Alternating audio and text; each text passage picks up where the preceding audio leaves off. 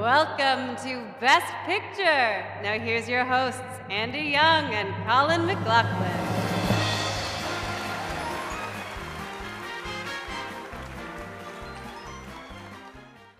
Oh, darling, we have wonderful news for you.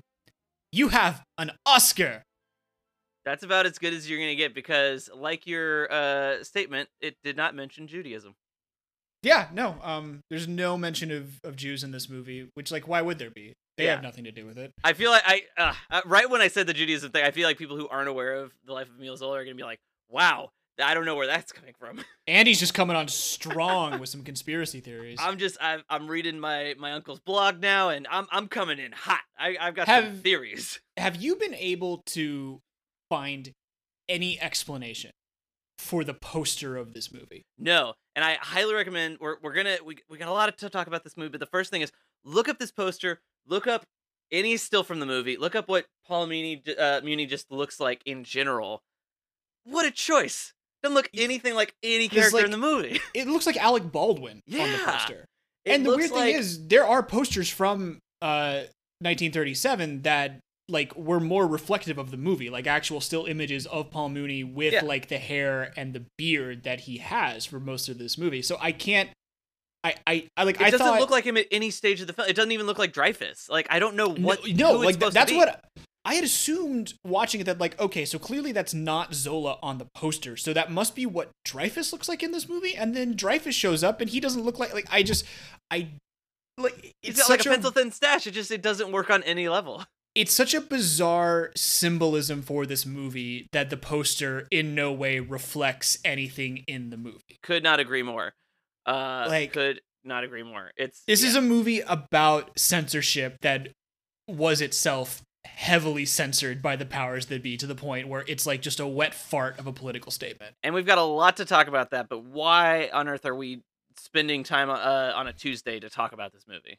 On a Tuesday, on the day that we've learned just this morning that Steven Soderbergh is going to be producing the 93rd Oscars. Exciting news. The day after Mank Day. Yeah, Day, it's the day after. It's Mank week, if you ask me. yeah. I was trying to do like We a Monday living- thing, but it's like Mank. Yeah, we're living in a post Mank world. hmm There's pre Mank and there's post Mank. A lot of 30s Hollywood talk going on right now. So much 30s Hollywood talk. I've been Mank has been a it's a great movie to fall asleep to. Like I watched it on Friday and I really liked it, but like I've been putting it on like every night since to kind of just like doze off to because I find it I don't know kind of like soothing. I'll give you a thousand dollars to go tell that to David Fincher to his face. I- Okay, yeah, okay. Let me call up my good friend David Fincher. No, I'm just if you're him- ever in a situation that you get to like meet with him or rather than just be like, oh, I loved Mank, it puts me to sleep every time. I just love. I just it's a it's just a, a big But old. like that's a that's a good. I, I I think that some movies are good sleep movies. Like we, you and I were on a Zoom recently where like I was kind of going to bat for Inherent Vice Oh, sure. as like a good vibe movie to fall asleep to. I just don't know if he's gonna see it that way. That's all I'm saying.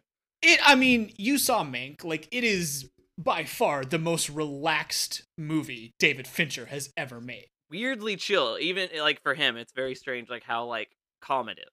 Yeah, it's like I mean, it it's definitely like in his wheelhouse, but like, you know, when you think about the kind of thing that Fincher is known for, like Mank is a departure.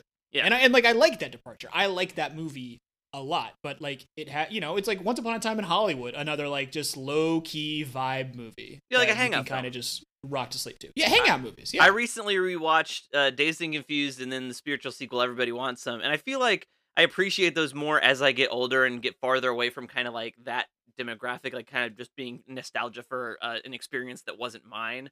Um, but there's something that like I feel like uh like all the bad reviews I ever see of like oh it's boring oh it doesn't do anything it's like movies don't have to always like have an A to Z like it, it's I I kind of like the thing of just like oh I can hang out with like it feels like I'm seeing old friends for the first time in ten years like I there as I get older I really appreciate those types of movies more. I feel like you know the conventional wisdom of like Robert McKee and Save the Cat has bled over like into just the movie going public to where like you know even if on an unconscious level they expect like a certain level of pacing or a certain like kind of plotting of like a point A to point B in their movies and like not all movies are like that nor should they be. It's it's like you, get disappointed if a movie doesn't do what you're thinking it's gonna do, and that should not be the scale in which we judge a film. And more than that i don't know like just in my own like professional life like i can see how like getting caught like i think that you know there's value in you know Save the Cat and Robert McKee as like educational tools, being like if you're if you know nothing about writing or how to craft a story, this is a good way to like understand the fundamentals. But Yeah. like I would challenge anyone to name me their favorite movie so that and like show me how that movie like I guess How it follows, it like this map because it do- like most movies most movies don't like even the most conventional Hollywood movies I feel like The good ones are- still deviate. Yeah. yeah they all deviate because it's like you you know at the end of the day you're trying to make something unique and like artistic as a statement and Yeah. that allows you to break the rules and oftentimes for like the better you know Mhm. And then sometimes you just have a big bloated biopic that completely uh, smacks in the face of what it's trying to say. But we and we're going to talk a lot about those here. And why are we talking a lot about these types of films? we're talking about these types of things because I've been trying to expand our intros and make you annoyed as I Try- refuse to do the intro. As I so try to like at- keep setting you up, one of these days I am gonna just like I'll memorize it and then I'll just like be like, oh fuck's sake, this is Best Picture podcast, the podcast. Blah, blah, blah. Yeah, you'll you'll like you'll shoot me through the computer. I don't know. Maybe by then we'll be able to record in person. I don't Yeah. know. I hope so because 2021's on the horizon. It's a new it's a new year. Well, it's a we'll new s- day. we'll see how optimistic we are about things happening. Uh, But speaking of the future, let's talk about the past because this is a podcast called Best Picture with Andy and Colin. It's a podcast about the Oscars, the Academy Awards, specifically the rarefied films that have won the Academy Award for Best Picture, the context of that film's Oscar win, and the question of what the legacy of an Oscar means. My name is Colin McLaughlin. my name is Andy Young, and I have things to say about this movie. Not a fan. I, I, I mean, like I was so excited going into it just because it was so much shorter than the Great Ziegfeld, and I thought, well, at the very least, like it's under two hours, so it'll be over soon, and I'm It's hoping it's gonna be good. Yeah. and like Well, let's just take it from the top. This is a movie that's about the Dreyfus Affair, which, for those unfamiliar, um, there's this French. Uh, so- what was he? A sergeant? Oh, he's an officer. he was a captain, I thought. Uh, okay, he's a captain. I thought he was an officer. He was a captain, and he's uh, accused of espionage and treason. And then it's uh, revealed that he's innocent, but they keep him there anyways because the French army doesn't want to a bad mark on them. What they fail to mention is that the big reason that he was made the suspect is because he's Jewish, and he faced a lot of anti-Semitism, and that was a big thing that Emile Zola felt thought. And not only do they not mention any of it in this movie, the word Jew does nobody says it. So it's just they just pick like this random guy. It doesn't even work for the plot that they that he's the one that is like cornered out. It's just like oh he his handwriting kind of matches. It's like that's not what happened. You're right. Uh, The movie, I mean, okay, so the movie we're talking about today is The Life of Emile Zola, directed by William Dieterle. Diet, uh, that's a better crack at it than I was gonna say. Uh, yeah, I, Di- I, I hadn't realized. I realized I like I, I already was confused about whether I could pronounce Paul if it's Paul Mooney or Paul Money, and now William. Dieterle? I don't know. Yeah, I'm gonna call him Willie D. He's Yeah. Willie D for the sake of, Willie D and the boys. Um, 1937 American biographical epic movie. That I mean, like I don't know. There there are some things where I'll give the movie credit. Like I think you and I have both talked about the folly of trying to make a Cradle to the Grave Right. uh, biopic. This movie dabbles in that, but by and large, it is about a guy at one specific point in his life and one specific event hmm that he was involved in, which, as you said, is the Dreyfus affair. Which, like, I'm still, I mean, I was having to try to just absorb as much information about it as I could as I was watching the movie last night for this conversation. But Mhm. yeah, it's a French army. Uh, they find a leak with very little evidence to go on. They pick out a Jewish captain and decide he's the one who needs to go to jail. He's kind of tried in a kangaroo court, sent to prison. They find evidence that he's innocent, but they don't want hmm to admit that they made a mistake. Yeah. So it falls to the writer Emile Zola to kind of take up the charge of getting this guy exonerated. Yeah, and this was always a big thing, and they kind of touched on it for the early act of his life, but this was a big thing. Emile Zola, he often put money uh, to the side because he wanted to fight for these like big causes and fight for honesty and truth and like combat censorship. And then you just make this version of this movie in 1937. It's crazy. I don't know. It's it's uh, hindsight 2020 I suppose, but look, it, it's a German-born director, German-born producer um, Nazi Germany is has just taken power. We're right past the production code, and I don't know. It still just baffles me. Like, why make this movie at all? If you're gonna make this version of it, where you don't even talk about like the big thing of it, I, I think I wouldn't be so mad at it if it didn't make this big sweeping statement of like the truth must always be right. We must always fight censorship, and then it gives us this heavily censored version of what actually happened. Agreed. And like, even when you take out the censorship aspect of it, this is far from the most engaging movie to watch. Oh, it's still Like, not a good movie for sure. It's so it, I mean, it's very awkwardly structured. For the first 30 minutes, it is kind of the rise of Zola, essentially. So Emile Zola, very famous French writer and cultural critic. hmm Living the Very, bohemian you lifestyle know- with another painter, like that right. Kind of he, yeah. you know, he, I guess he's, you know, my English major wife, Harry Bosch, was, uh, like rolled her eyes when I said like, oh, so this is the guy that's like most credited with uh, inventing naturalism in literature. But his whole thing was he wrote uh, like social critiques in fiction novels. So he like he wrote books about like the seedy underside of Paris. So like Right. that's what you know. The book shows like the publication of his first major hit, Nana, which is about a French sex worker that kind of just rises through the ranks of French high society and ruins the lives of every man she meets on the way. And so that was a scandalous book, but it was a huge hit. Yeah. He wrote books criticizing the army. He wrote books criticizing the government. He was a very, very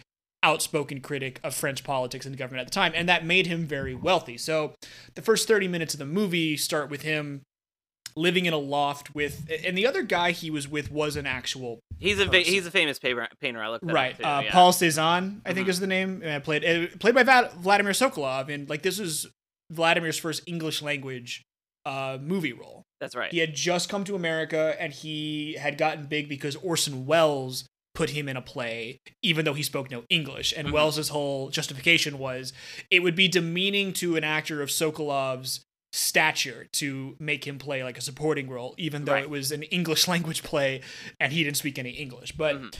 um and like I don't know, I like some of the performances in this movie. Yeah. I, I think money I think Paul Mooney is good as Zola. I think Sokolov is good as Cezanne, and I think that uh, who played uh, who played Dreyfus? Um, Have fun saying his last name is all I'm gonna say. Uh, it's Joseph Joseph Schildkraut. Schildkraut. Okay, you you, you kind of crushed it. I, I was gonna have Yeah, yeah. one. Like I, I think like you know he's good for like what the movie is trying to be, but like I think just overall, and I'm I'm guessing here. Like I I haven't found anything to confirm this. What feels to me happened was they wanted to make a movie about the Dreyfus affair. Mhm. And then kind of two things sort of twisted that into what this movie is. Number one, the rise of Nazism, both in Germany, but also the rise of a pretty significant Nazi presence in Hollywood Yeah. via the German consulate that had you know it varies depending on the account but like from depending on who you ask they either had kind of like a they, they basically either had like a massive level of influence over what movies were being made and what could go into those movies or like they had some influence not very much but like the studios themselves were so afraid of them right. that uh like they like kind of in the same way that the production code was a Hollywood instituted like mandate where they're going to censor themselves to avoid censorship from the government it almost seemed like the studios were being extra cautious on how they depicted Germany and Nazism just to circumvent any potential Nazi blowback to their movie so I, I think that's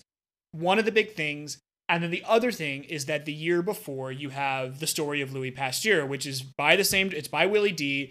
It stars Paul Mooney. Paul Mooney Mhm. wins the Best Actor Oscar for that, that and so and that movie was a huge hit. So I Yeah. think they and Warner Brother was like, let's get these guys. Let's find another like big kind of glossy biopic that we can make for that. So that's how this movie I think expands to not just be about the Dreyfus affair, but also like it's you know purportedly the life of Emile Zola, the whole story. Right, but it is it's still by a German director who had just literally uh, fled uh, from Nazi from the from Germany as the Nazi Party was taking over uh, to work in America. And the most one of the interesting things I found as a behind the scenes was that the producer, uh, who was also German born, he had a lot of fights with.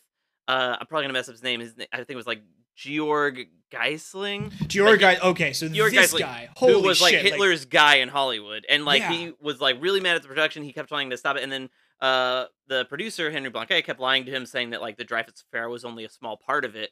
But again, like I'm sure eventually uh, he had to like see a screening of it.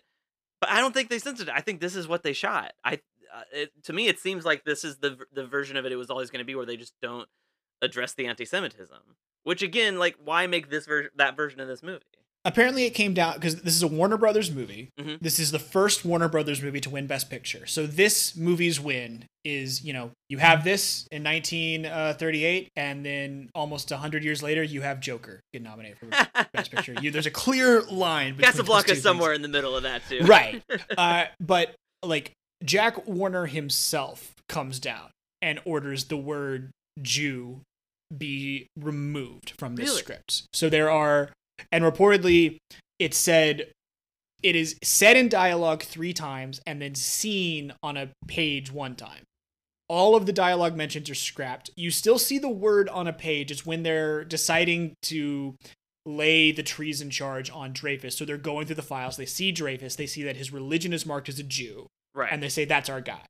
And you know, there's debate over what like was did someone slip that in? Was that like a small act of defiance based on the filmmakers, or did they figure like it wasn't gonna matter? Um, but like that is that is the extent to which this movie addresses how anti-Semitism was the basis for Dreyfus's wrongful imprisonment. Right. But so Jack Warner was kind of a driving force in kind of keeping it that way then. Yeah, and like Interesting. I, this, you know, um, this movie kind of like Great Ziegfeld. Did you watch it on Amazon? Uh no, I found a copy elsewhere. It, I mean, how like my Amazon copy was pretty shitty. Like this is not. Uh, once again, like I'm the digital print at least that I'm watching Yeah. is not very well preserved. Kind of like what we dealt with. With like on like Cavalcade and Cimarron and yeah, even Great Ziegfeld where it's like, yeah, it wasn't great. I think I, I rented it off YouTube or something. It wasn't like excellent. It, wasn't kept in as good of quality. It's like something we've talked about a lot on this podcast where it's like if it hadn't won Best Picture, I'm not sure a copy would exist. Yeah, I mean, a copy would exist, but like who would ever watch it?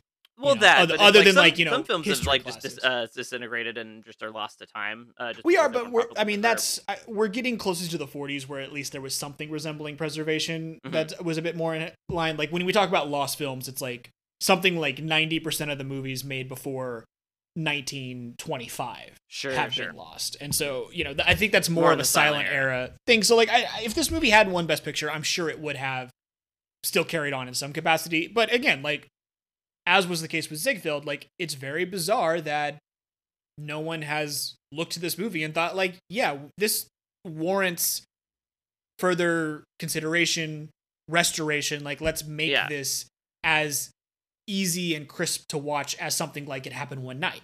It, well, because it definitely seems like one where because I read some like contem- contemporary reviews of uh, reviews of the time that praised it for its like honesty and its like uh like unambassador look at um uh Emile Zola's life, and then uh, of course like more modern critics who have noted the fact that they uh, completely uh, whitewash it for lack of a better term and uh, get rid of all of the aspects of it which actually make it kind of a powerful story and it I just kind of ma- ends up making all of the like big like overarching like speeches and the anti-tyranny themes just feel kind of cheap Right. Reviews at the time loved uh, Paul Mooney. They were like, he was just one of the most popular actors of his time. He's coming off of the Best Actor win. He's in two Best Picture nominees, including the one that wins this year. And most of the reviews, like, just I mean, the ones I've read at least from the time, they they love the performance. They love like the movie's honest portrayal of like political scandal and Mhm. like you know the man versus the mob kind of mentality and they love the final courtroom scene which like i will contend that like zola's final speech at the end for his libel trial is the best scene in the movie but oh yeah it's a great It's- monologue but it's just some of the most kneecapped work of like political art i think i've ever seen Yeah, like I'm trying to imagine if like Jeff Bezos directed a Rage Against the Machine movie. It's just like that's gonna look different than how things actually went down. Well, and like I'm thinking, you know, I, like okay, so it's 1937. Mhm. The Nazis are in power and like, you know, they are you know, they're they're an insane like they're an insane mob. They're not unlike, you know, certain social groups that we could point out today. Like Of course. they are going to have an they're going to find uproar for whatever they decide to. Yeah. And uh did I send you that quote from the thing I was reading last night about Goebbels like who like actually really liked Hollywood films? Uh, no.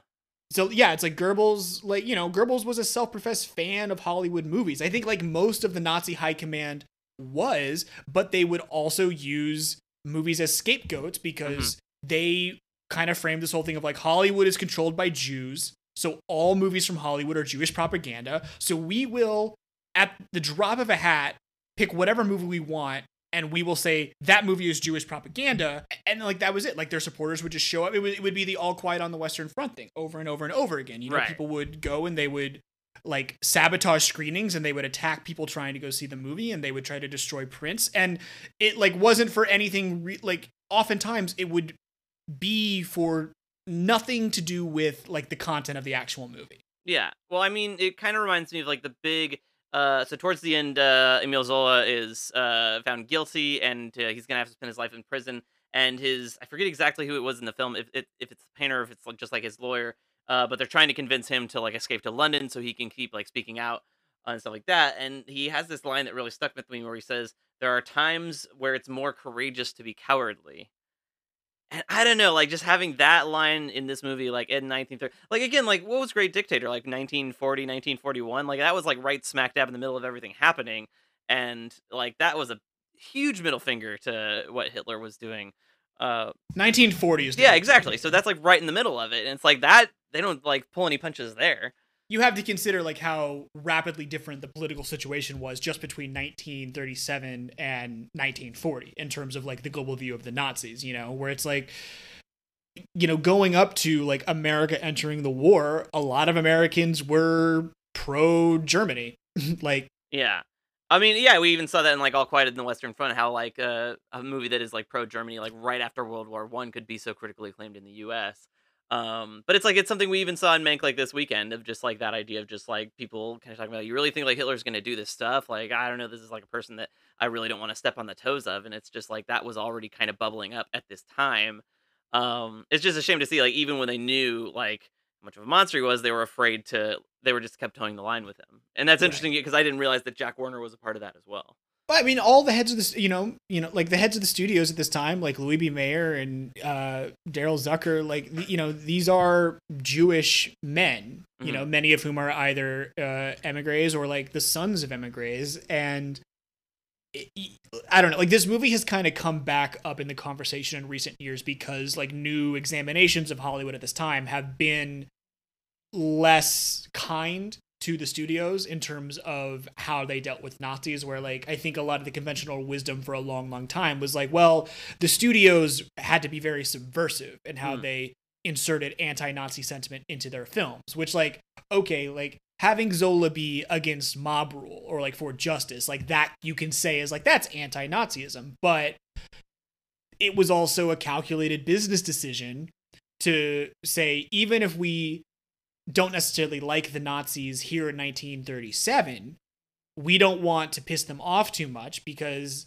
come 10 years from now, they could be even more powerful. And you- we still want to hang on to that market. And like, there's That's exactly what I was going to ask you. Like, if you see if, if it's an also like we don't want to lose them in the seats, and if it's at all similar to kind of what we've been doing with China in the last couple of years of kind of like changing things or censoring things in order to maintain a happy Chinese audience. or even something like, uh, you know, it's basically- over a year ago now, but that movie, The Hunt, that Mhm. got pulled from theaters suddenly because Trump decided that movie was about was anti-Trump supporter. The irony, of course, it's being it's it's a, if anything, it's a pro-Trump uh, Yeah, and movie. he like, the rallied. good you know, he just film. rallied his base to protest the movie because it was liberal Hollywood propaganda, and Universal completely caved and just pulled the movie. Yeah, so it's still something we're seeing to this day, which is uh, unfortunate. Yeah. And then, of course, there's uh, everything that happened back in 2014 uh, with the interview. So it's like this is not a new problem of uh, Hollywood studio execs uh, deciding to cave to uh, a project or uh, facing the consequences of it. And just what seems to be such a weird thing about this movie is that all of the caving is retroactive. Like it's not Mhm. like they made some like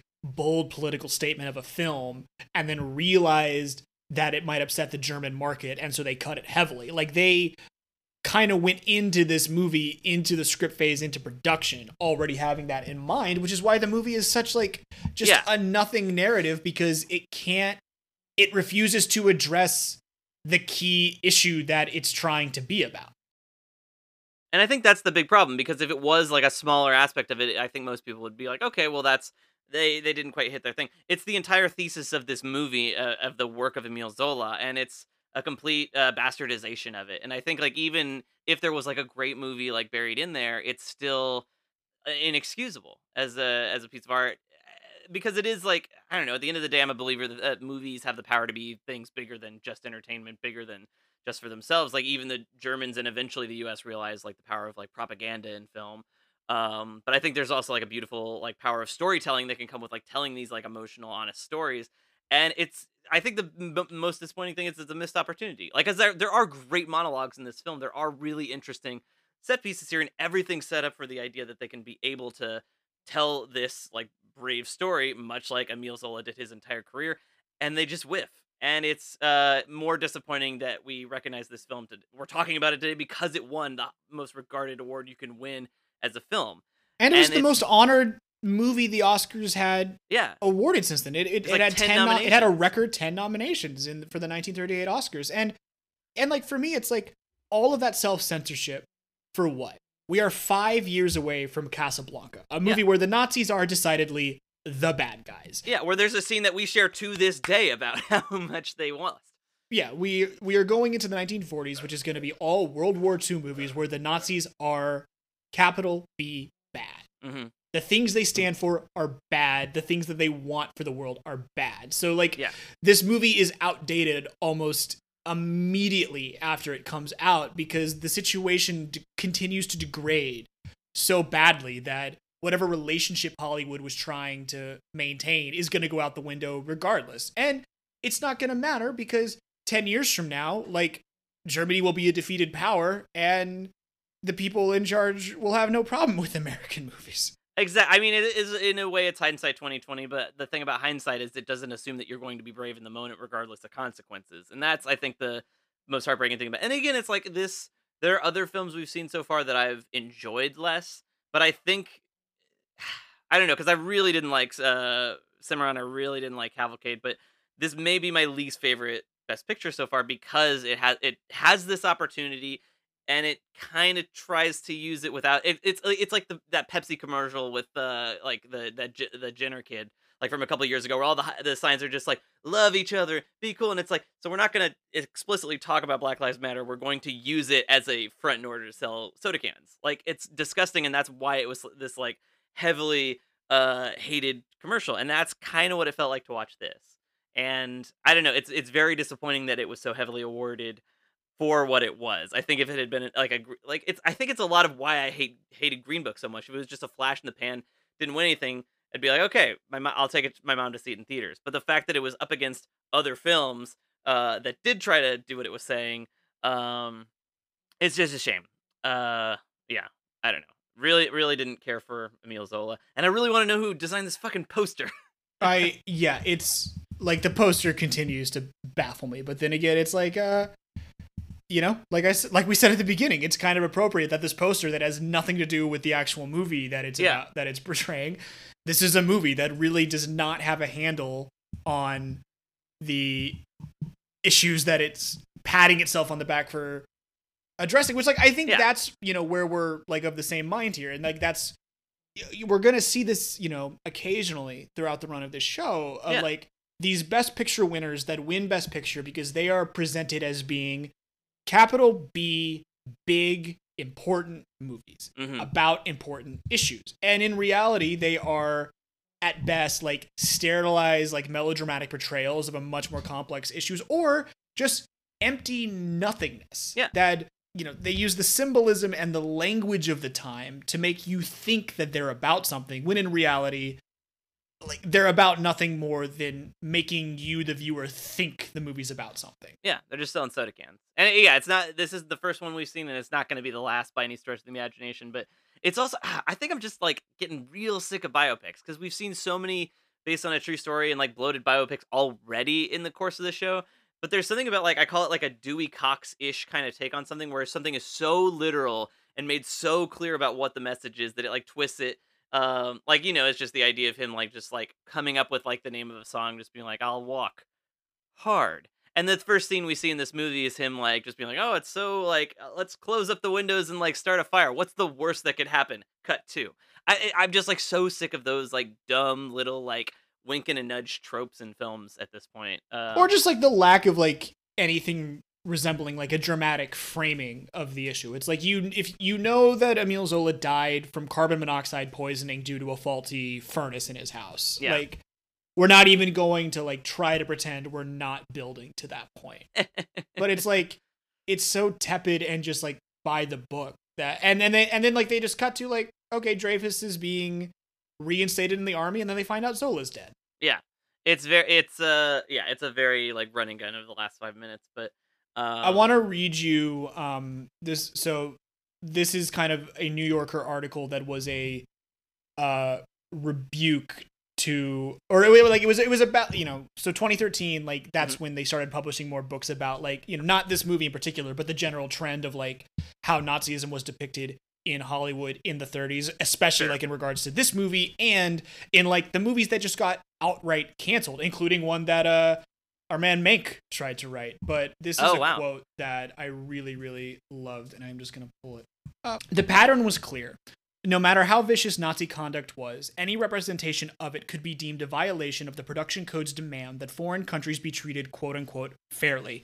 In practice, the more cruel and irrational the Nazis got, the safer they were from any Hollywood dramatization of their actions. Yeah. Which is just like that. Yeah, So that's David Denby is the writer of this article, by the way. I want to give Mm. credit, but like that's kind of, and you know, you see that with Nazis, and you know, we see that I think with the KKK in a lot of movies, like both Sure. before and after this, and we see this with. It's just like you know hate groups in general, where it's Yeah. like they have almost have carte blanche to like be terrible, be and it's like the worse they get, like the harder it is for Hollywood to not address them, and so they just don't address them at all. You know, it's just the lack of consequences. Exactly. I just and like, you know, I think all art is political. I don't think necessarily every movie needs to be political, but mm-hmm. like, like why make this Yeah. movie? Exactly. There's so many other movies that he could have directed. It's just like at, at no point, like this was shot, I'm imagining in 36. At no point with everything going on was anybody like, hey, maybe we should make something else. Like if you're not gonna like take the ball, then you know just get off the court And, like, do this was- something else. Don't make this this, version almost- of this movie at this time period. This movie was almost the consolation prize for the people in Hollywood that were uneasy about Hitler and Mhm. wanted to get more specifically anti-fascism, anti-Nazism, anti-Hitler pictures out there, all of which got canceled by uh, Georg. Oh God, what's the pronunciation of this guy's name? It's G E O R G is the first name. Georg Gyssling. Gyssling. And he was, was- like Hitler's like dude in Hollywood. He was essentially. essentially the Nazi ambassador to Hollywood. So he consulted on movies. He was kind of like the German uh like ratings board who would determine like, you know, whether stuff could go in or out of movies or like whether movies could even get made. And so they were so I mean, they were allegedly so afraid of this guy that like, you know, it comes back to what I said. They would just self-center themselves going into a project so that they didn't even have to worry about him coming in and saying, "You can't have that, you can't have that, you can't have that." hmm and, and yeah, it's like I don't know. Yeah. I I, I guess I kind of sort of feel the same way and like uh, whatever I'm gonna get canceled. But it's like you know you think about like how much specifically anti-Trump art that hasn't been made in the Yeah, last yeah. four years. You Sure. know, like there's an alternate reality where I just feel like there's a boom of like very specifically like movies geared specifically towards like decrying the things that have just happened over the last four years and there aren't really you know like there there are, but it's just like there's. Here's my thing about like the the Trump of it all because there are there there have been these types of movies and projects and stuff, but the big thing I always face whenever I see like a new Jay Roach mo- movie or something, I'm just like, who is this for? Like, is it for me, like a liberal who already like knows all this stuff and agrees with all of this stuff, and it's just for me to like kind of pat myself on the back, or is it for like the Trump supporters in my life who would never go see this movie anyways because they're sick of Hollywood talking to them, uh, telling them what to do or whatever, who are never going to see this movie? Um, I, I don't know. I just don't know what the point of these movies are if they're, I, and I don't know how to make that type of film. Um, at least like this early, this recent, because I felt the same way about like that Comey uh miniseries that came out on Showtime uh recently. It's just like I don't know if there's a way to do it, especially if you're telling it from a liberal perspective. If you're genuinely trying to reach the conservatives' perspective, if you turn Trump into a caricature, which is always the go-to. And I agree, like he's a monster, but I don't know if that helps uh the other side empathize with your point.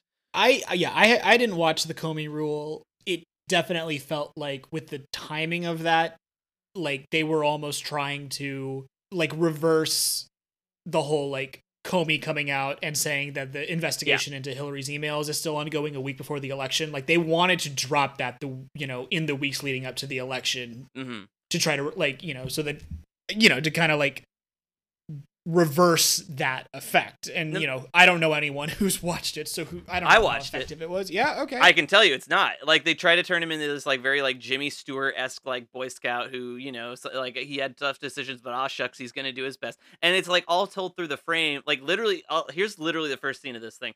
This young like uh kid comes into this office and he's just like, uh, and then the older like lawyer guy is like, ah, James Comey, huh? You know, I was just reading his new book. Cut to an actual shot of James Comey's book, and he's like, oh, you want to hear about the brave thing that y- this James Comey did? Well, sit down, uh, son, and let me tell you a tale. And then it, that's used as the framing perspective for the rest of the thing. Like everyone's sitting, it pops out. Are you and, like, serious? that Like if they, I'm they not fucking Princess around. Bride it? Oh my it's god! the Princess Bride way of just like, wow, so he did this. Yeah, but wait until like Trump heard about this. And it's like, you know, Trump doesn't come in until like there's two episodes. He didn't come into the second. And look, Brendan Gleeson, one of my all-time favorite actors. I'm uh, fucking obsessed with him. But it's just like it's a caricature. Who's gonna watch this? Like I know Trump supporters in my life, and they're the second they see him doing the voice and talking like this, their brains like shut off. And I have to imagine, like at the time, they were probably he is like that as well. I mean, but I almost feel like Trump is impossible to play. Yeah, but it's like, like- again, Charlie Chaplin made the Great Dictator. It's like I think Charlie Chaplin made the Great do it. Dictator because uh, like I, I, I don't like that's I don't know. I, mean, I see that as apples and oranges because like you know Hitler was a like just a sinister monster and Trump is like a monster cartoon character where it's like how how do you capture a betrayal that can top the it's like the ridiculousness of what Trump does every day. You Right. know, I mean, he's definitely like stupider, but it is like I think they're both uh monsters in the same sense of just that moral ambiguity.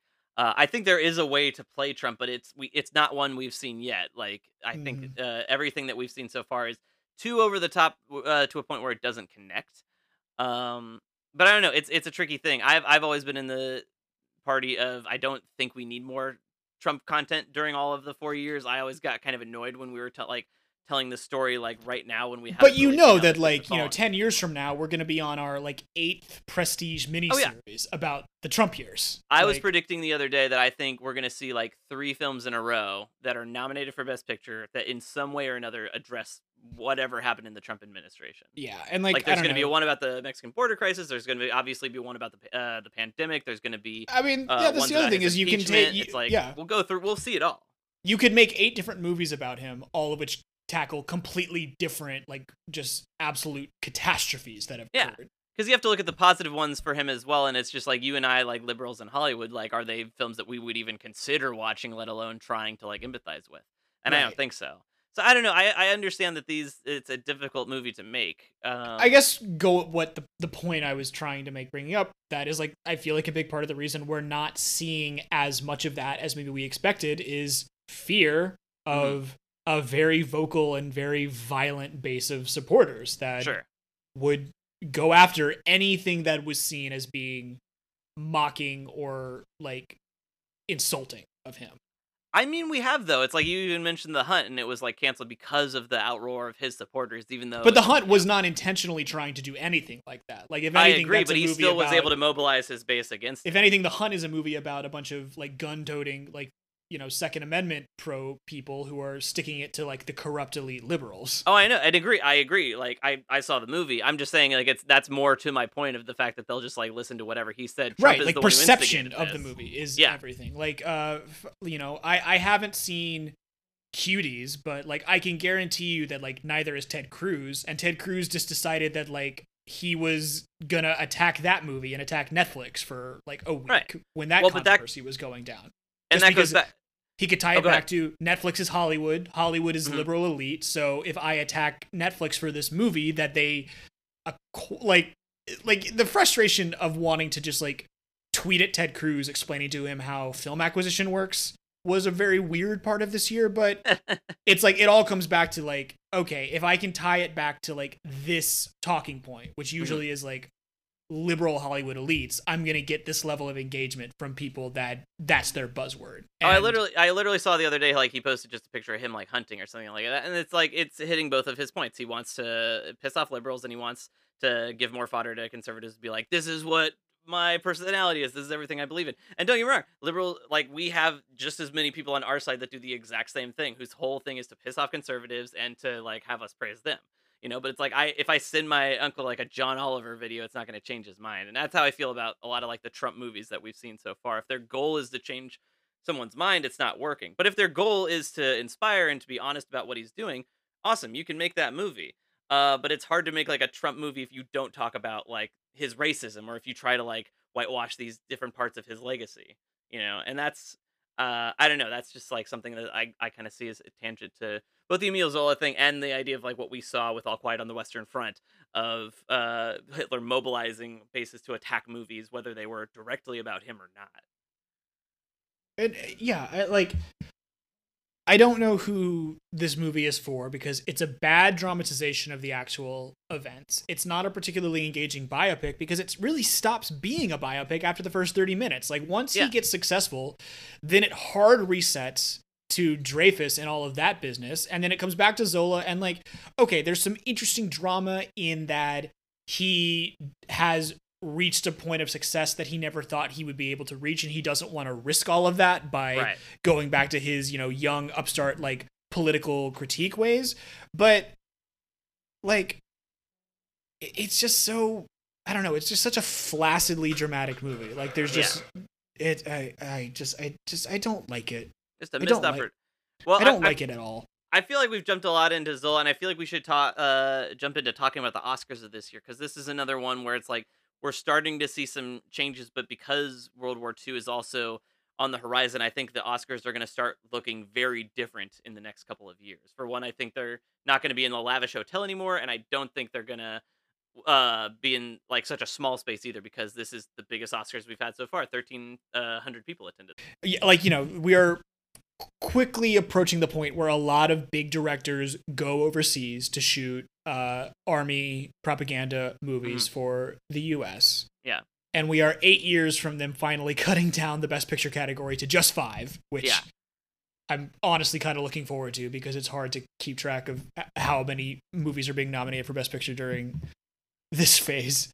Well, we're also going to start losing some uh, category. Like we're finally getting rid of uh, dance direction and uh, assistant direction. This is the last year for those. Yeah. So okay, March 10th, 1938, Biltmore Hotel again. Bob Burns is our host. You know, this is is this the first year where the best picture winner is also the movie that has the most wins and the most nominations? I think it is. Well, I think like it happened one night, must have because it won five. Did anything win? I, I think but I think it happened one night uh no, one one night of love because what it happened one night had 5 nominations and 5 wins. right. One Night of Love had 6 nominations and no wins, but like still. Oh, I see. So is this the most nominated movie? Absolutely. Where Is it's it like, the it's one both- to win the yeah. most. That, yeah. It yeah. So in this year, Zola is nominated for ten, which is the most nominations of any movie that year. It wins three, which is the most wins of any that year, and it gets Best Picture. And it, yeah, in addition to picture, it gets adapted script, hilarious, and it gets the uh, um, supporting actor uh, role for Joseph, who later, uh, like thirty years later, is uh, yeah, uh, Chakra, and he's uh, cast in uh, the. Diary Sorry, say that last name slower, Andy. I want to make sure Uh, you got it pronounced right. Schildkraut. Is that it? Sorry. no, I, I'm. Uh, I, I, my wife always makes fun of me because I can never pronounce uh, Spanish names correctly, and I'm always just like, uh, yeah, see, muy blanco. Um, but uh, no, like he's later cast in the Diary of Anne Frank, which I think is very interesting because I have to imagine they they bring up Judaism in that one. Um, but it's also interesting. This Oscars was pushed a week. It was supposed to happen on March 3rd, uh, but it was pushed due to the LA flood in uh, 1938. Oh, I did not know that. Yeah, there was a massive flood the week before, so they pushed it a week. Uh, and again, it's uh, we're at the Biltmore Hotel again, but I, I it's still essentially like what a weird thing to imagine. A flood in Los Angeles. but it's still um you know we're still in like these like fancy hotels and it's still more of a luncheon than an award ceremony but i feel like that's going to go away pretty soon because I, I i can't imagine that's a good look uh, in the middle of World War II. Um, but it's again like this is 1,300 people attended this one, so it, Yeah, it keeps I- getting bigger and bigger. I genuinely don't know how. Like, I, I mean, we're gonna get to it when we get to it. You know, in the coming episodes. I genuinely don't know how the war economy affects how the Oscars are presented or broadcast. I know that we're Mhm. still in the years where they're not doing a radio broadcast, but that's coming back soon. right. And but yeah, you know, we we talked last week about how they don't really quite seem to know how to utilize the Oscars as a true publicity tool and I'm going to imagine that so long as long as we're still in the Great Depression like that's going to continue to be the case. Yeah. Well, there is like some footage from the next year's Oscar that I've seen uh, Oh, a lot. okay. Because we'll, well, we'll talk. Let's well, let's jump into it because this is uh, in the year, and of course of like Zola and all this stuff. This is also the year of Snow White. Uh, Snow White is the first uh, full uh, fully animated feature film uh, to be released, and it doesn't Animated. No. animate that yeah that's why i said animated feature film to be released and it's um it doesn't win this well it's nominated for score and nothing else uh this year but for next year it's become such a hit in 1938 that they end up awarding it next year with the famous like you've probably seen this like the You- yeah, I the looked full it up statue and then the night. seven miniature but i had seen that a lot i they used to play it all the time in these like shirley temple uh ads because it's like it's shirley temple is the one who like pre- I don't know if she presents it to him or she's like just standing with him, but she's like, "Oh wow, Mr. Disney, look at all those little statues." There's footage of like that moment of him like getting the Oscar uh, and the tiny Oscars out there. I'm sure it's on YouTube somewhere, but they used to play it on TV all the time. Um, S- Snow White is one of the few films to be nominated to be honored at two different Oscar ceremonies. Because Well, it's, it's- it's nominated for score score. this year, which it doesn't win because the there's only like nomination it gets, which that's insane. no, let's just right. say it, should have won Best Picture. That it's is- crazy that it didn't. It is fucking insane. And it's like it's not even a matter of like something where like okay, we can look back now and like definitely recognize that like Citizen Kane was a better movie than How Green Was My Valley. Like Mhm. no, like like Snow White like, and when does Snow White come out? Because it's actually listed as the this is the 1937 Oscars. Snow White's Mhm. listed as the highest grossing movie of 1938. So it bec- Um, it comes out, I think, at the end of 1937, but it also it keeps playing in December 1930, Oh, okay. and so it's such yeah. a huge hit. Like everybody's plays- talking about it, that they feel like they have to award it at the next year's Oscars. Well, it's also one of those flukes where like it premiered December of 37 but did not release until February of 38. So I get. I get that, but like I wa- I rewatched Snow White uh the other night in preparation for this episode, and it's like Sure. okay, obviously animation has come a long way since then. That is still an immaculate achievement of a movie. Disney Eh. did win a special award. I'm not sure if it was specifically because of Snow White, but it does win a special award this year for designing a multiplane camera, which is how they did a lot of animation at the time. Yeah, have you ever seen one of Um, those? Yeah, yeah. At, at uh, Disney World in Orlando, they still have like a functioning one, like kind of sitting in the Walt Disney like little museum thing, and it's like it's massive. It's like the size of like four desks, like all stock, stacked on top of each other, and you can look in and you see like, oh, here's the line that's for like the background, here's the line that's for this character, here's for that, and it's kind of incredible that it is like fluid at all. Like I've watched like as we've been watching like the early ones, I went back and watched like the Silly Symphonies and some like the Three Pigs, like some of the things that have won, and it's crazy that it looks as fluid as it does. Oh yeah, like and it's like, you know, it's crazy when like just having just rewatch it. Like when you look at like how many different moving parts they have Mhm. in like any given frame. Yeah. it's wild. Yeah. Yeah, It- they have they have amazing. one. Uh, they have one on the Disney lot in one of the animation buildings that like you can. It's it's set up on two stories, so like you can see it on one level, and then you can go up to the level above and look down into it, which is awesome. Oh wow, that's Yeah. really cool. I would love Huh. to see that. Yeah, well, good, try to get on the Disney lot. I'll yeah, exactly. After we'll see. Um, but yeah, we lo- we lose dance directing and assistant directing this year, and then I just really. T- Yeah. Oh. Well, it's like the other thing is like Emile Zola, which I think is the only up, up to this point, it's the only movie besides Cavalcade to win Best Picture despite not being in the top ten grossing like top 10 of the box office that year. Right. And like I don't know how much money that movie actually made. I haven't been able to find it, but it's not in the top 10 for 37. and it also didn't. It's another uh, case which we see a lot, or or ma- I guess maybe the director thing comes later, but it's like it's nominated for director but doesn't win, um, which is uh, something that we've seen a lot so far. But it like in recent years, it's uh, it, it was generally a sign that like if you won this, uh, it would be crazy if you didn't also win uh, best picture. It's also weird to see that like this is a like a glossy historical like true story like biographical drama movie, and it loses Best Director to a screwball comedy. Yeah, exactly. And we haven't really talked that much about the other uh, films that are nominated because we have like The Awful Truth and we have A Stars. The Star is Born, Star is Born. the big one, just because that's Mhm. the first co- live action color film to get a Best Picture nomination. That's right. I, I wanted, I, I should have watched before this episode because I wanted. I think it gets like a special award for the color uh, cinematography, right? Yeah. Uh, well, you know, and William Wellman, director of Wings, is nominated for Best Director after not being nominated for directing Wings, which is kind I of thought that name looked familiar. That's right. Yeah. Yeah. Um, Um, wait, which one wins Best Director? Is it Leo McCarey for Awful Truth? for Awful Truth, yeah. Nice. Okay. I haven't seen that one since college, but I remember it being really good. Yeah, this is the same thing as we saw last year, where W. Howard Greene gets a special honorary award for the color photography of A Star is Born, just because the main cinematography category is still firmly for black and white. Right. I guess. We, yeah. I feel like uh, I, I, if memory serves, we eventually see it where there's like kind of what we saw with comedy directing and drama directing early on. I think we're gonna see like color cinematography and black and white cinematography for a fleeting amount of time before it like flips hardcore into just cinematography in general. Um, there was one interesting uh, special award I saw where this ventriloquist won like a wooden Oscar that's mouth moved. Um, Oh, that's his name scary. is Edgar Bergen, uh, which I remember he's in um, the original Muppet movie. Uh, but aside from that, I have I hadn't seen any of his like super early stuff. But I thought that was interesting. They that they're really getting having fun with the uh the Oscars at this point. Like I, I can't think of any other time, at least like contemporarily, where they've like given someone kind of a weird looking Oscar.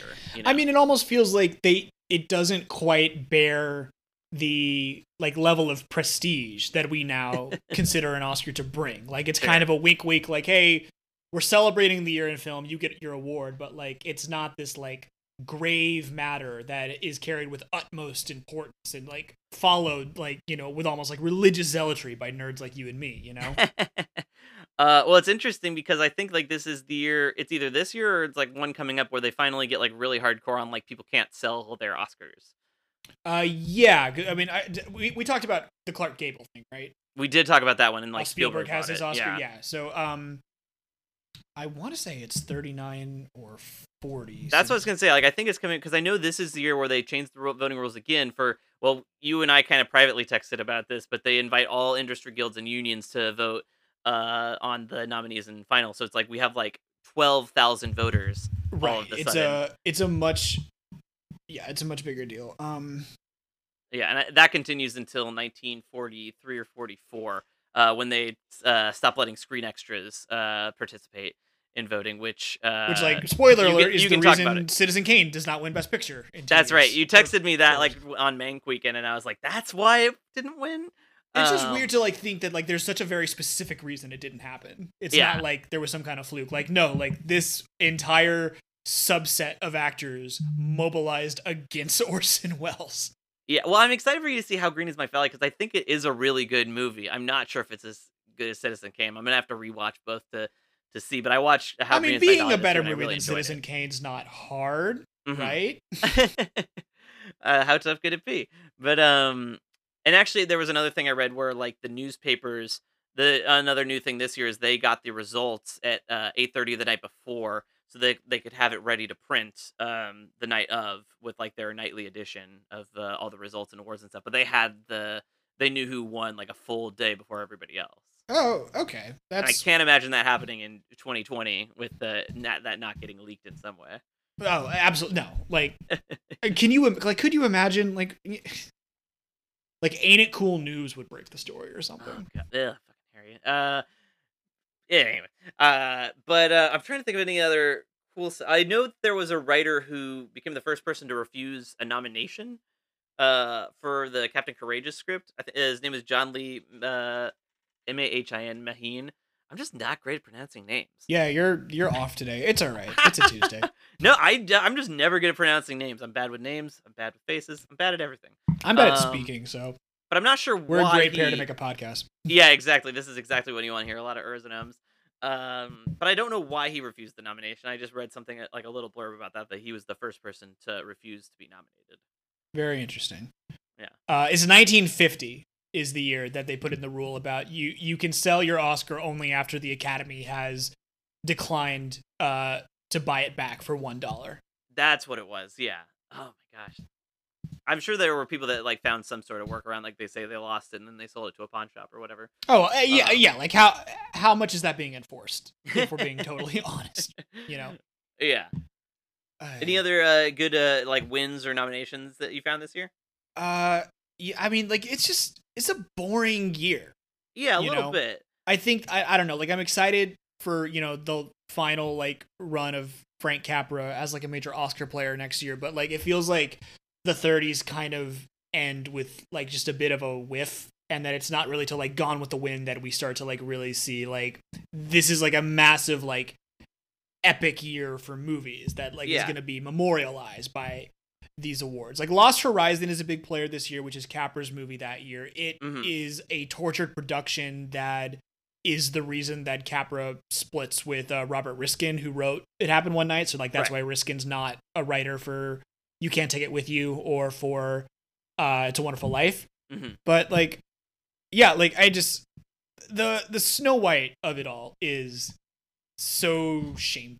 And like you know we've It seems talked like that would have yeah should have been nominated. Like that would have been like a big deal. But they're and especially very just like, like, how much the kept, like, out of the academy you know like you know how, how quickly the academy took to sound film as Mhm. like you know we have one year of silent films being nominated and then one more time for all of history and then it's only going to be sound movies. Like the, that they can't recognize the value of something like snow white in the way that they need to. And and, and then, like you know they they fucking catch themselves by giving it an oscar the next year. Like i mean this Well, is very this is definitely true in like modern times but i think it's going to be like a recurring theme of just like every year's oscars in some way is a response to the mistake of previous oscars you know I mean the the thing that the Academy keeps doing is they keep like feeling like everything has to have its own category. Like, oh, we have to have a category for comedy directing. Oh, we have to have a category for dance directing. Oh, we have to have a color uh, category for color cinematography. It's like they feel like they have to put all these things into boxes. So I'm sure they saw that and were like, well, we can't have an animated feature category because other animated features don't exist.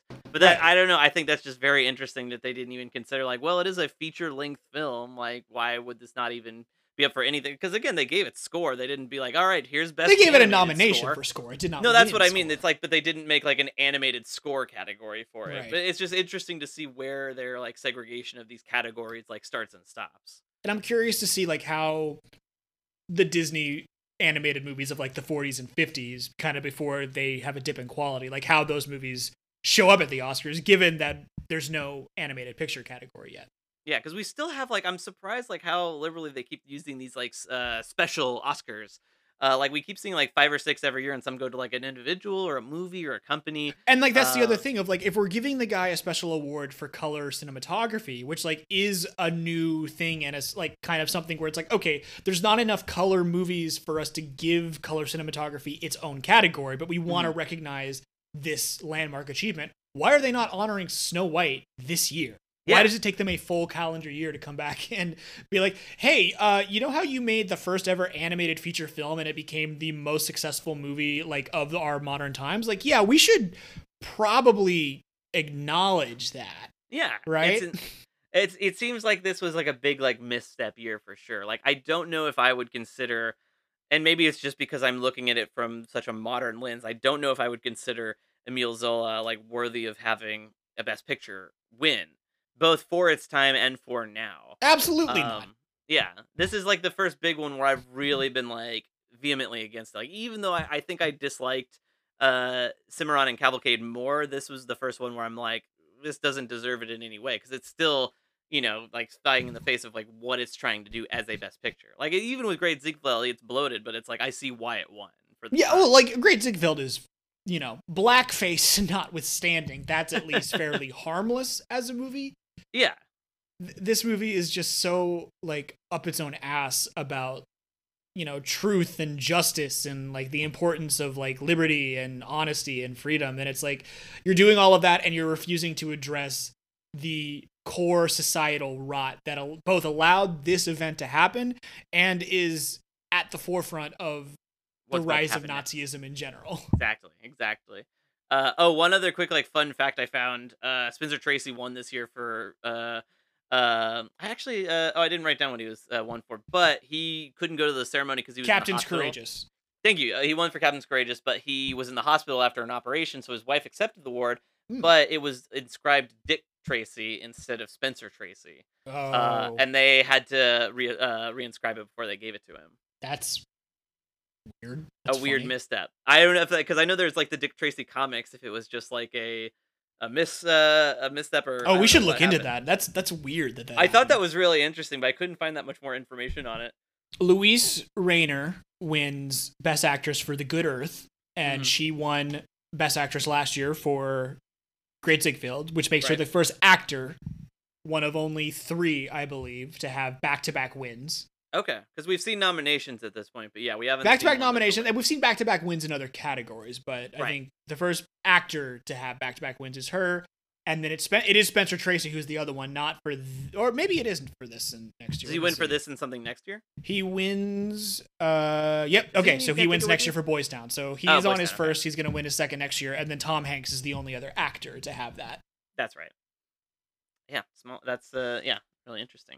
And I, I don't know. I'm. I'll talk about the whole Frank Capra of all next uh, episode. But it's very interesting to me that he's the president of the Academy for this year and for next year, and his film wins in the year. You are very locked into this conspiracy, It's, which it's I, crazy. I do. it's not a conspiracy. He's like Rob, and it's like his movies are good. He doesn't have to do it. It's just like it's very strange. It just seems very convenient, like just giving yourself an award. Um, and I know it's like other people are voting on it, etc. It just it, the optics on it are very uh suspect. Is all I'm saying. Um, so I'm curious, and I'm curious because I liked, uh, uh, or I loved uh, it happened one night. I'm curious to see how you can't take it with you is, but I guess we'll see how that is on the next episode.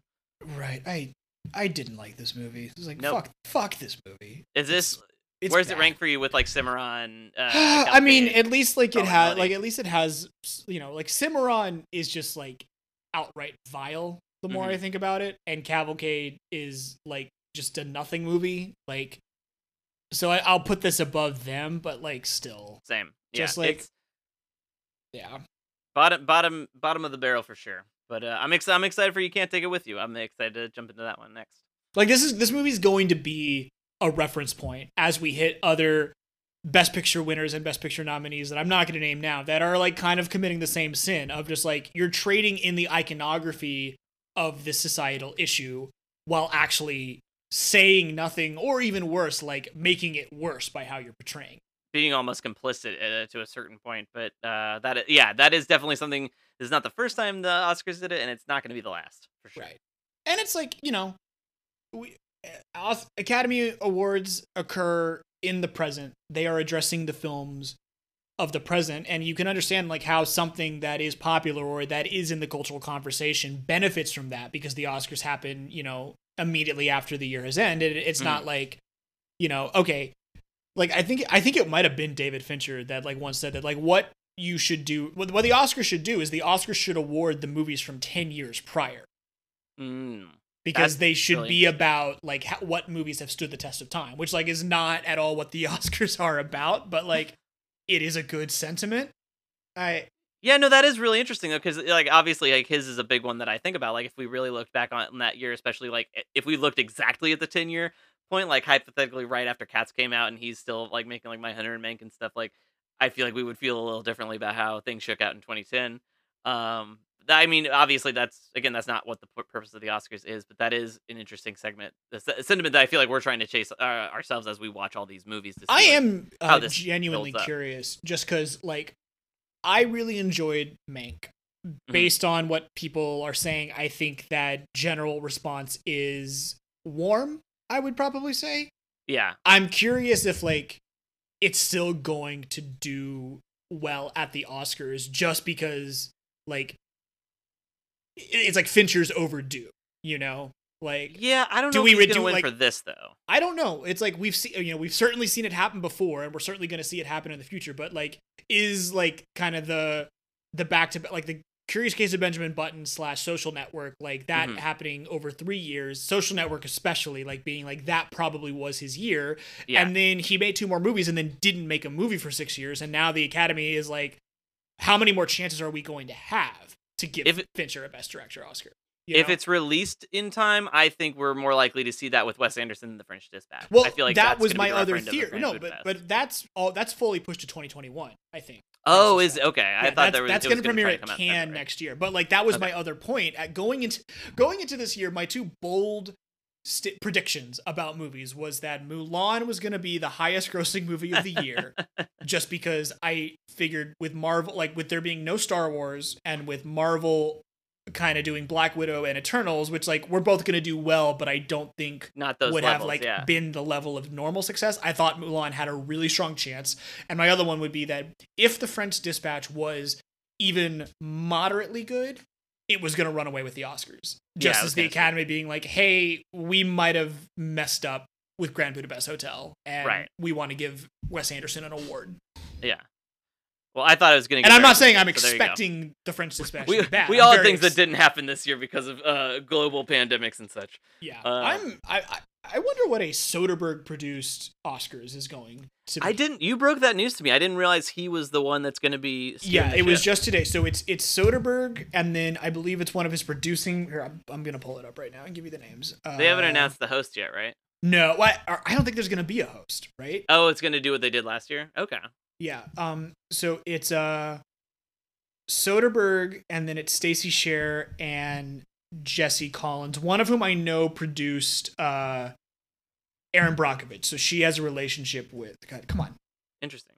Yeah, I'm curious to see how they produce like a digital show, and it, It's I not gonna be feel- digital though. It's gonna be. They oh, they're going to do it not- in person. Remember, like, yeah, that was news from last week. The Oscars are Oh, not. shoot. They're, No, I they're didn't not hear doing what the. Emmys did. They are going to do an in-person ceremony. Oh man, watching. I mean, uh, Who knows? Like, we're we are recording this in December. This episode's probably this episode's not going to come out till January or maybe the end of December. So, like, who knows what it's going to be by the time this episode comes out? But as of now, the Oscars have firmly said no virtual show. It's going to be an in-person show. wow. Uh, well, I I just looked at my calendar and I just realized I still have on December 14th that the Oscar Museum uh, is opening. I don't think that's happening. No, that's not happening. anymore. Yeah. Alas. Um. Yeah, we'll see what next year looks like. I'm very curious if maybe they'll bring back the kitschy uh, Oscar and have them all wearing little masks or something. I mean, I, I like a like who knows if this we're having an in person thing is actually going to pan out. Like we Yeah. will see, but also it's like, yeah, I don't know. Like we we are in the like we're at the part of the year now where like all of the big Oscar movies would be either out or like coming out. We'd be having all of the roundtables. We'd be having you know like the National Board of Review should have their list coming out soon. In New York Film Critics Circle, all of that is like coming, but like it doesn't feel like like 2020 doesn't feel like a year. It feels Yeah. like an age of man. So and that fucks me up mentally because like I calendar my year around the Oscars. I usually set my watch to it. Like I'll like there in past years I'll like take off work for like a couple days just so I can like catch up and watch like two movies a day in theaters and like see everything. like know? when are, uh, like uh, Golden Globes are going to be February 28th. So Golden Globes which normally happen like the first weekend of January are now going Mhm. to be in the slot where the Oscars have been over the and now the Oscars are going to be in like what March or April. So like I guess that Oscars are going to be in April. Yeah, it's going to Okay. be the latest the Oscars have ever been in a calendar year. hmm And you know, it's like January and February are in the eligibility window. So it's like are we just going to see a, lot of big Oscar pushes in January? Like I don't know. Well, I also am just like it seems like they're. I think we've talked about this before, but it seems like they're relaxing the idea of like playing. Like if it plays in drive-throughs, it's fine. But even like if it just plays, I'm curious to see if they pick anything that just went straight to VOD. If they just completely go away from that window, even if it didn't play like in a theater or play like in a VOD for, uh, or sorry, if it play in a drive-through for a certain amount of time. Yeah, I think So that seeing less of most that. I think that most of the eligible stuff that like seems like the kind of things that are going to get pushed have played in a theater or on a screen in some way. Like Mank was out for a month in LA, I know. Uh or you know, it was out for a month somewhere before it dropped here or, or on Netflix. So like they're they're figuring it out, but yeah, it's like I have no temperature on like the season right now because Yeah. the year's been so wonky. Did I tell you I'm not even doing a best uh, a best of for 2020 this year? Yeah, I mean, how do like how do I, I didn't see that many 20 like I watched 500 movies but like very few of them were from 2020 so it just doesn't feel right to do like a list of like here's the 20 movies I saw from 2020 so I'm just Yeah. gonna do like a best discoveries that I've watched Palm year. Springs, Da 5 Bloods, Birds of Prey, Bloodshot. Top four 2020. let's see I really liked Invisible Man I liked uh Wolf of Snow Hollow Oh yeah, Wolf of Snow Hollow. That movie's great. Boys State. Oh, Kajillionaire, I loved, but I'm like a massive Miranda. See, I think you've fan. seen you definitely have seen more 2020 movies than I have. I think I've probably seen like well, I don't know. Like I've seen. I'm trying to like if it, you include like specials and stuff like that. I don't know how many. I'm Mhm. gonna guess I've seen like 30 or 40. But usually in a year I'll see like hundred and like 15. Yeah, I'm usually, 130, like, most of them in so. theaters. Like it's it's like I feel like I'm not incentivized to go see like a lot of the movies Laura and I would usually go see in theaters. So it's like I'm skipping a lot of stuff, you know. But I'm still watching like oh Hubie Halloween. It's I don't know. It's I'm not seeing a lot of those. Uh, Right. I've that They logged- would generally put up. I've logged 25 movies from this year, which I'm sure I've seen more and maybe just didn't log them. But Hold on, let me. I'll uh, see how many I have. And that includes uh, two comedy specials and one Taylor Swift documentary. And I have to log the other one now because Folklore is out on Disney Plus. I have apparently 65, but uh, I'm looking at like a lot of the like. Yeah, I see. Because at the start of the year, I saw like a bunch of films in theaters, but then it's like Yeah. like the Fresh Prince like reunion special is on here, like the West Wing special is on here. Let's Exactly, okay. like that stuff doesn't count as a Don't be movie. ridiculous, Andrew. if it's just movies, I've seen like 60, but Wow. it's you know most of them are like documentaries and uh like stuff like that but yeah, i don't know it's like yeah like palm springs was good it's not gonna be nominated for an oscar like boys state might I loved Palm Um, Springs. it was really good That might be sure. my favorite. That might be my favorite movie of the year. it's one i'm really bummed i didn't get to see with the festival audience like Yeah. just going in blank and not knowing anything about it Yeah. That Birds of really Prey. I'm, you know, Birds of Prey. Birds- I've, I've sung my praises to the to the crowds Yeah. Of the Birds internet. good i loved invisible man i really liked freaky that i just watched Oh, It's I need to like an watch oscar that. I movie, need, but I need it's to so watch good that. Yeah, that I'm a is- you know I need to sit down. I need to do freaky, spontaneous, and possessor. Like that might be a good. have you seen the happy death day flicks Yeah, yeah, I like those. I love them. Like I feel like a like the second one is like a Paddington two kind of thing where like it's infinitely better than the first Yeah, one. two And I was really yeah. excited for three. I think I watched two on your recommendation last year because it was just like a day of like I want to catch up on like 2019 movies that I'm maybe missed. Because it go it goes from being like a Wes Craven like horror to like Bugs Bunny on a dime. Like it's so fun and like Freaky is very much in the same vein. Like I think it's like Vince Vaughn's best performance in years.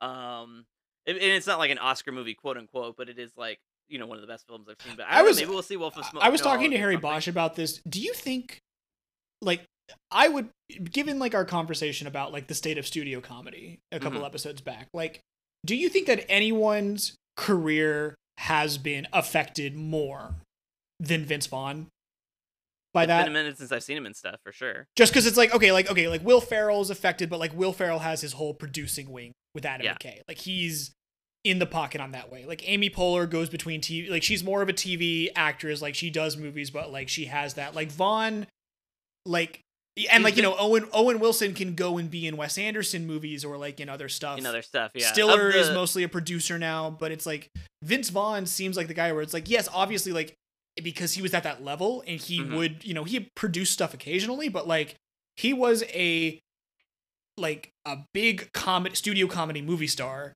yeah. and like Of it's not like he ha- he seems the most impactful. right, and it's like it's not like he hasn't done stuff in the past ten years, but like it's all very like against type. Yeah, exactly. Which this kind of is as well. It's like seeing him play, because it's like a twist on Freaky Friday. So it's like seeing him play the, this like deranged serial killer, but then also play like doing the Jack Black, uh, Jumanji thing of playing a teenage girl. Um, which and is it kind of it against type from what we've seen from him in the past. But it's like it used to be like yeah he'd be in one every two minutes. But it's like you know he was in Hacksaw Ridge a couple years ago, so it's like he still does things. Right, like it's not like Vince Vaughn has gone away. It's just that like the Vince Vaughn movie almost doesn't exist anymore. Right. Yeah, that's a that's a fair point. But it's uh yeah, I think this is the closest we've got to like that type of like studio uh like cuz yeah, there was a there was a time where he would do like two of these like giant like studio comedies a year and like we've talked about before like those movies kind of don't get made at that level anymore. Um so it's interesting seeing him go not an indie obviously, but to see him do something kind of against type uh, was really cool. I'm excited to watch it. I need. To, I have no excuse for having not watched it other than laziness. It just came out. So yeah, go, Okay. go catch it and uh we'll we'll jump back in for we got off the ra- we got off the week. rails on this episode. I'm impressed that we got it past an hour. I'm enjoying. I always enjoy chit chat. This is always a highlight of my week to get to break away from work and uh, all the shit going on to just get to talk about movies like I used to. Yeah. Do you want to plug your uh your big career thing? Absolutely not. Okay. I lo- I lost a job to. Uh, no, no, no, no. The the, the good the, the the thing that released last week. Oh, the good thing, yeah, Yeah. I, I cut the new Carly Rae Jepsen uh, music video, and that was awesome. it's been doing really well. Thanks, man. Like Yeah, it's been should- doing really well. We'll really drop a. Can we? We can we legally drop a link to that in the show notes? Yeah, Like, probably. okay, we'll I- drop we'll we'll drop a link to that on this episode, and we'll. You know, we'll- it's can I tell you something funny? I just you'll appreciate this. My mom, uh, you know, she's my mom. She has this little like movie club with another couple who socially distance and never goes outside, uh, and they sit apart when they watch and stuff like that. But they watched, uh, they did a double bill and they paired my the music video Ugh. with Citizen Kane because they were gonna watch Mank right after. And I was like, wow, what a weird double bill. There's no connection until my roommate pointed out they both open with a snow globe shot. there you go. Yeah, thematic so- we're doing just like for pure mental health reasons now we are relegating sundays to be like the only thing we're doing on sunday is i am making an unhealthy meal that we're going to Uh-huh. eat on all day and then we're doing a thematic triple feature Word. So- what kind of stuff are you guys looking to do? we did it for the first time last sunday uh, the theme was murderous husbands so we did Okay. dial M for murder blood Nice. simple and uh, what lies beneath Okay. and then next week we're doing uh, on-screen couples that are married in real life. So we're gonna do The Big Sleep, uh, Eyes Wide Shut, and Blades of Glory. Oh, okay. I thought you were gonna do dodgeball or something like that in there. No, what we wa- no we watched Dodgeball fairly recently. Oh, okay, and, fair enough. And uh, Harry Bosch has never seen Blades of Glory, so I want to. oh, that's a fun one. That's uh, yeah. There's some. There's actually some legitimately really good scenes in that movie. I I mean that was just like I was the my brother and I were the perfect age for like those like mid 2000s like Will Ferrell Ben Stiller like kind of comedies so like that's Same. I think what I've seen I grew up like watching the most of at least with my family and like not counting the weird shit I would go and rent and like just watch on my own but Will Arnett was like the first big uh, like actor who wasn't like a big name, but like I went through a phase after watching Arrested Development where I went to like the store and I was just like, where are all the Will Arnett movies? I just want to Yeah. watch anything with Will Arnett. I it. need to watch Wristcutters right now Yeah, I need to watch uh oh the Brothers Bloom or no not not Brothers Bloom. What's the it, there's one real, really weird one he did with um Will Forte. oh, Brothers the brother Solomon, Were they like, like Kristen Wiig's pregnant. Um, why do why do why all do the I- weird ones. how do I know I've never seen that movie how do I know that was the title of the movie my brain's It's- It's a weird one, man. Uh, well, sweet. Enjoy your triple bill, and I'll I'll see you next time for uh, you can't take it with you. All right. Uh, thank you for listening. Please remember to rate, review, subscribe. We're on Twitter at Best Pick Pod. Uh, we're on, you know, I don't know. If you like this podcast, tell your friends. We're all in lockdown. We're all trying to pass the time. Uh, and uh, I don't know if you're watching. Like, we're still in like the phase of movies where not a lot of people have seen them, and probably not a lot of people are interested in going out to see them. But like, if you want to watch along and tweet at us, we'd love that. You know, Tell us We- what you think. We'd love to. Yeah. We'll talk about it on the show. We'll, We'll like, talk to if we get reviews. We'll talk about it on the show. Like, yeah, if you if you if you, if you say good things it- about us, we'll share it on the show. If you say bad things about it, we'll share it on the show, but you know, not in like a kind way, not as a way to we won't we, we we won't dox anybody. That's what I'm saying. Well, you better tell us soon because you can't take it with you. See you guys next week.